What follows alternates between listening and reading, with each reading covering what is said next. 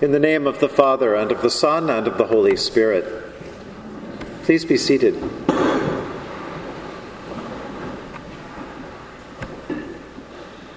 Our opening prayer, the collect of the day, prays that we might persevere with steadfast faith. Many of us know the meaning of that first word, to persevere.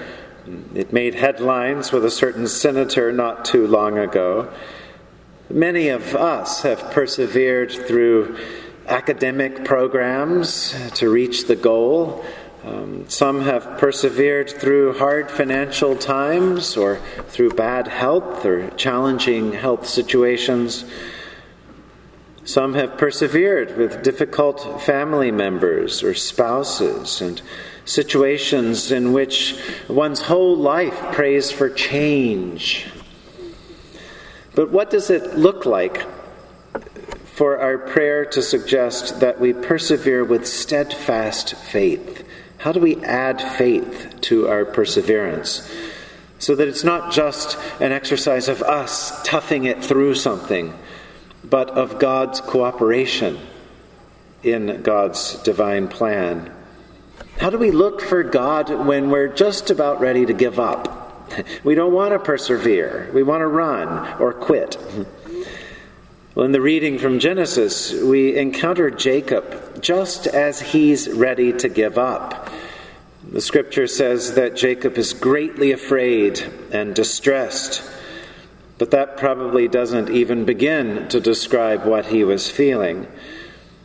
If you remember the stories about Jacob and his brother Esau, Jacob is afraid because he's about to meet his brother Esau, who he has cheated twice before. In fact, Jacob even tricked out their father's blessing for himself rather than the first son. And so now he's heard that Esau has 400 uh, people with him, and there's going to be a confrontation. Jacob gets ready and tries to prepare for what's ahead. He divides his family and possessions in case of an attack from his brother.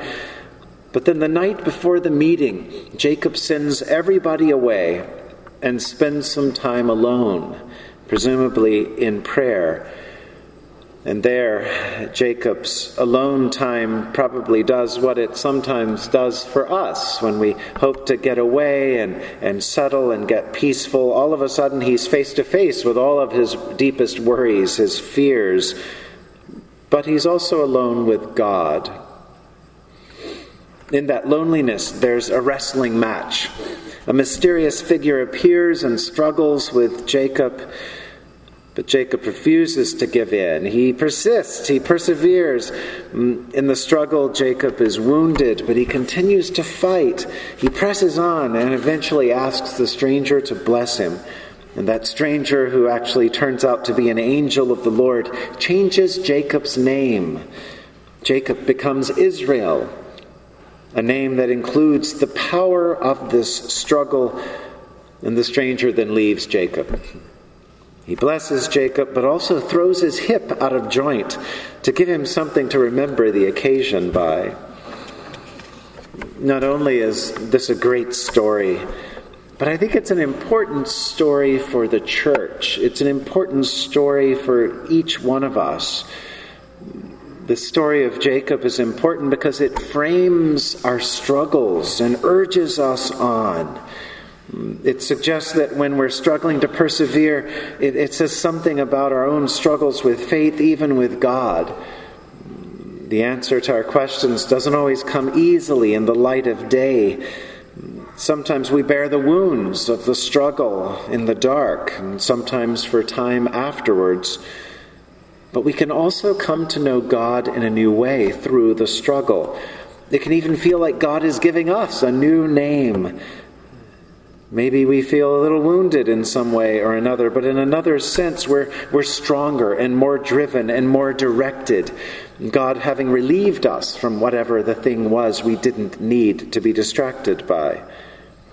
After all, some of the most dramatic paintings of Jesus show him resurrected in glory, but he still bears his wounds. The wounds don't go away completely. In our gospel, there's another kind of struggle. We don't know the lady's name, but perhaps we know somebody like her. Maybe we know somebody who perseveres and refuses to give up, who demands what's right and refuses to settle. Well, the judge, we're told, fears neither God nor any woman or man. The judge is filled with himself, probably, and looks no further. But this woman keeps on going. She takes her complaint to the judge day after day. Finally, the judge doesn't really care about the woman's case and he tries to ignore her for a while, but finally gives up. He, he says, Because this widow keeps bothering me, I'll grant her justice so that she won't wear me out by continually coming. The verb the judge uses in the Greek for, for being worn out by the woman is the same verb that's used uh, to describe boxing. And so it's as though the judge is saying, This woman is sort of beating me up with this daily persistence. I've had enough of it. The woman seems to know her target and she's ready to strike. Whether the judge is worried about getting a black eye of some kind from the woman or whether he's just worried about getting a tarnished uh, reputation, he's worried enough that he eventually breaks down and gives her what she's wanting. It's by her persistence, her, her perseverance, that she wins her case. Now, Jesus doesn't mean to compare the uncaring judge with God. What Jesus is doing instead is making a, a, an argument that was very popular in rabbinic circles, in which he's arguing from a smaller thing to a greater thing. And so Jesus is basically saying if this judge who is unjust and respects no authority outside himself, if this, if this wicked judge hears the plea of the persistent woman, how much more will our good and loving God listen to those who persist in prayer. God created us, after all. God has put within us, through God's Spirit, um, the way to pray, even when we don't have words for our prayers.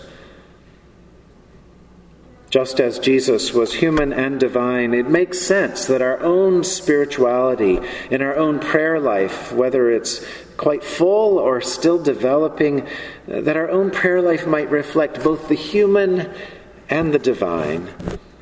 We pray out of our very human hearts when we ask for what we want and need. We put piety aside. We might hear those little voices, well, it's wrong to ask for what we really want. But we do it anyway. We persist. We argue with God. We can struggle. We can nag God. We can even whine. We have a great model in Jesus in the Garden of Gethsemane. He prays to God, Father, if you're willing, remove this cup from me. Jesus asks for what he wants.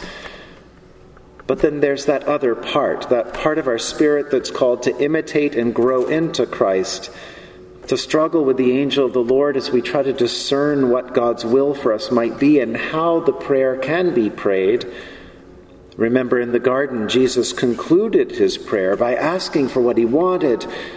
Then, Father, if you're willing, remove this cup from me, yet not my will, but yours. Your will be done, O God.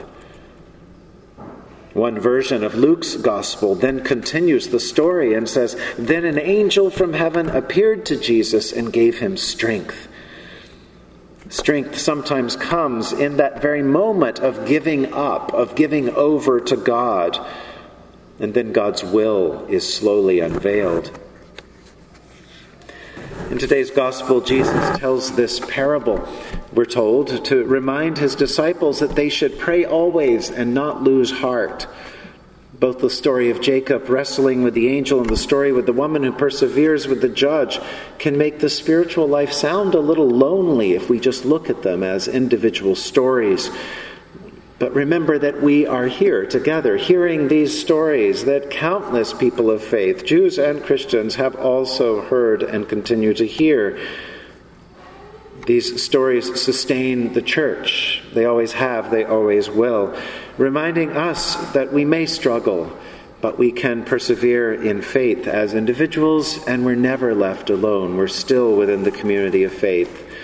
Like Jacob, even on the darkest of nights, the entire family of faith is just over the hill, even if we can't make them out. May we be strong in our faith. May God be merciful to us even as we're strengthened, so that we too truly may persevere with steadfast faith in the confession of Jesus Christ our Savior. In the name of the Father, and of the Son, and of the Holy Spirit.